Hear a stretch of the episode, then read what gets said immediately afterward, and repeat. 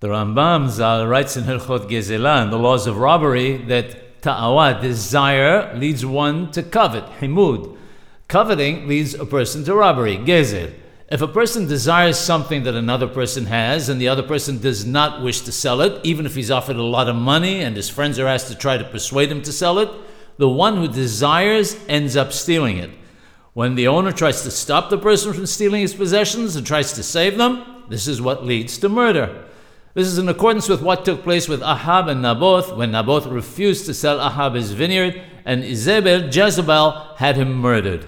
From this we learn that desire is a transgression of one negative commandment, acquiring something from someone else by constantly pressuring or asking the owner to sell transgresses two negative commandments, lawim, which is why we're commanded not to desire and not to covet, and if one robs, one transgresses three negative commandments.